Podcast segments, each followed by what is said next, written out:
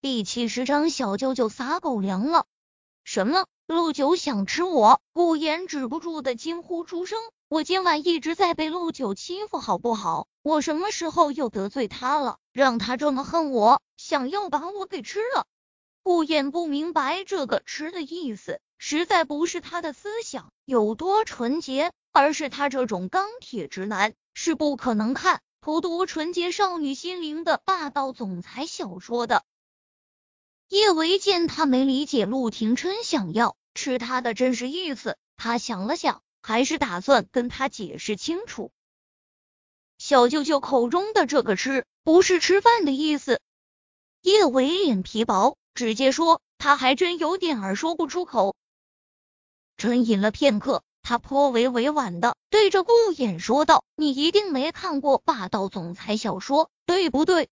见顾衍使劲点头。他接着说道：“我看过霸道总裁小说，霸道总裁小说中，男主角经常对女主角说‘我想吃你’，但不是真的把女主角当成粮食吞了，而是做一些难以描述的事情。小舅舅说的要吃你，跟霸道总裁小说中的吃是一个意思。”说完这话，叶维忍不住多看了顾衍几眼，顾衍的腿上。依旧缠着绷带，但这丝毫无损他那与生俱来的倜傥气质。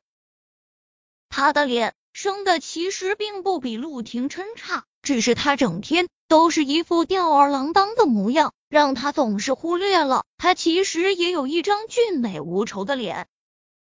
顾妍脸部的线条很温润，眸中却总是带着狡黠的光。娱乐圈中最帅的男明星也没他好看。所谓盛世美颜，也就不过如此。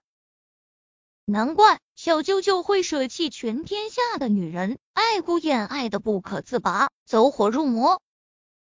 叶维心中清楚，小舅舅是他今生的求不得，但想到小舅舅爱的人是顾衍，他心中还是会控制不住泛酸。难怪小舅舅虽然对叶安好好，但也一直不承认。他是叶安好的男人，原来他是想当顾衍的男人啊！酸死了！听了叶伟的话，顾衍直接呆住了，呆愣了许久之后，他止不住的爆笑出声。叶医生，不对，应该是九嫂。九嫂，你该不会以为陆九对我图谋不轨吧？怎么可能？我和陆九穿一条裤子长大的，他要是真对我图谋不轨，早就对我出手了，还用等到现在？九嫂，你别误会，我和陆九之间清清白白，我向你保证，他心中只有你。他刚才说的清清楚楚，他的确是想要吃你。对了，我不是什么九嫂，我和小舅舅早就已经离婚了，请你以后。还是喊我叶医生吧。不是九嫂，你真的误会了。我用我的人格保证，陆九绝对是钢铁直男。顾言想要告诉叶维，其实他和陆廷琛的离婚协议还在他这里呢。只要他不把离婚协议送去民政局登记，他们依旧是夫妻。但他怕他乱说话会打乱陆廷琛的追妻计划，他硬是把这话给憋了回去。小舅舅是不是钢铁直男，跟我没关系。他的伤口我已经处理好了，没别的事，我先回去了。说完这话，叶维就向客厅外面走去。顾燕一瘸一拐追上来：“九嫂，你别走啊！今天我给别墅的佣人都放假了，你要是走了，陆九真的饿死了。陆九没吃晚饭，我不会做饭，而且陆九很挑。”他不喜欢吃外卖。说着，顾燕对着叶维摊了摊手，一副无可奈何的模样。陆庭琛还没有吃退烧药，一会儿他空腹吃退烧药，的确是对他身子不好。想到他为他受了那么重的伤，叶维终究是心有不忍，他就接了下，直接进了厨房做饭。顾衍拖着下巴。看着叶维的背影，也不知道陆九胡说八道了些什么，让九嫂误会了他们之间纯洁的兄弟情谊。等陆九清醒了，他一定得让他向九嫂解释，要不然让九嫂一直误会下去，陆九这辈子就继续当光棍好了。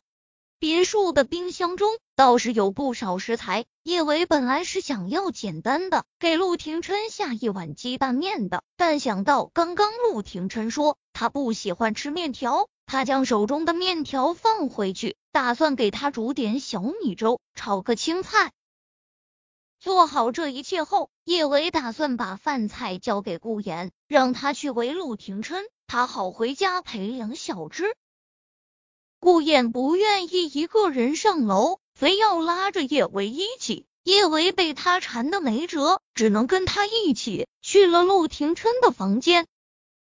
顾衍一进门就将饭菜放在桌子上，自己大喇喇的坐在了床边。陆九，九嫂给你做了晚饭，我喂你吃饭。说着，顾燕就不情不愿的从盘里夹起了一大块青菜。小爷，我这辈子。第一次为人吃饭，你是不是很感动？陆廷琛意识已经清醒了不少，他黑着一张脸看着顾言，不吃，不吃拉倒。顾言夹起一口菜就往自己嘴里送，我也还没吃晚饭呢，你不吃正好我吃。九嫂的手艺一定很不错，今晚我有口福了。叶维的厨艺的确是不错。顾燕闻着饭菜的香气，都快要流口水了。现在陆廷琛不吃，他当然不会口下留情。他还没把那块菜送到嘴里，他手中的筷子就被陆廷琛一把夺了过来。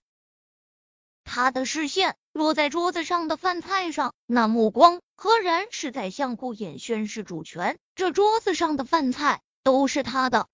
陆九真小气。顾燕看了眼桌子上的饭菜，使劲咽了口口水。他做牛做马的照顾了陆九大半晚上，现在连口饭都不让他吃，简直没人性。顾言忍下想要骂娘的念头，心中咬牙切齿：吃吧，小气鬼，噎死你！叶伟本来还没往这方面想，在听了陆廷琛说他要吃顾燕后，他现在在看他们的互动，越看越觉得有爱。这明显就是霸道公与温柔兽的互怼日常。叶维觉得自己被他们撒的狗粮噎得胸口喘不过气来，正沉浸在自己的思绪中，陆廷琛的声音忽然在他耳边响起：“喂我吃饭啊！”小舅舅是在跟他说话。叶维，喂我吃饭，我现在是病人。陆廷琛黑着一张脸，别扭无比的说道。叶维看看陆廷琛那张堪比锅底的黑脸，又看看一脸无奈尬笑的顾衍，他瞬间明白，小舅舅这是在利用他刺激顾衍呢。叶维心里闷得更难受了一些，他端起桌子上的粥，坐在床边。小舅舅，你没必要这样的。你要是喜欢顾衍，就直接告诉他，没必要用我来激他。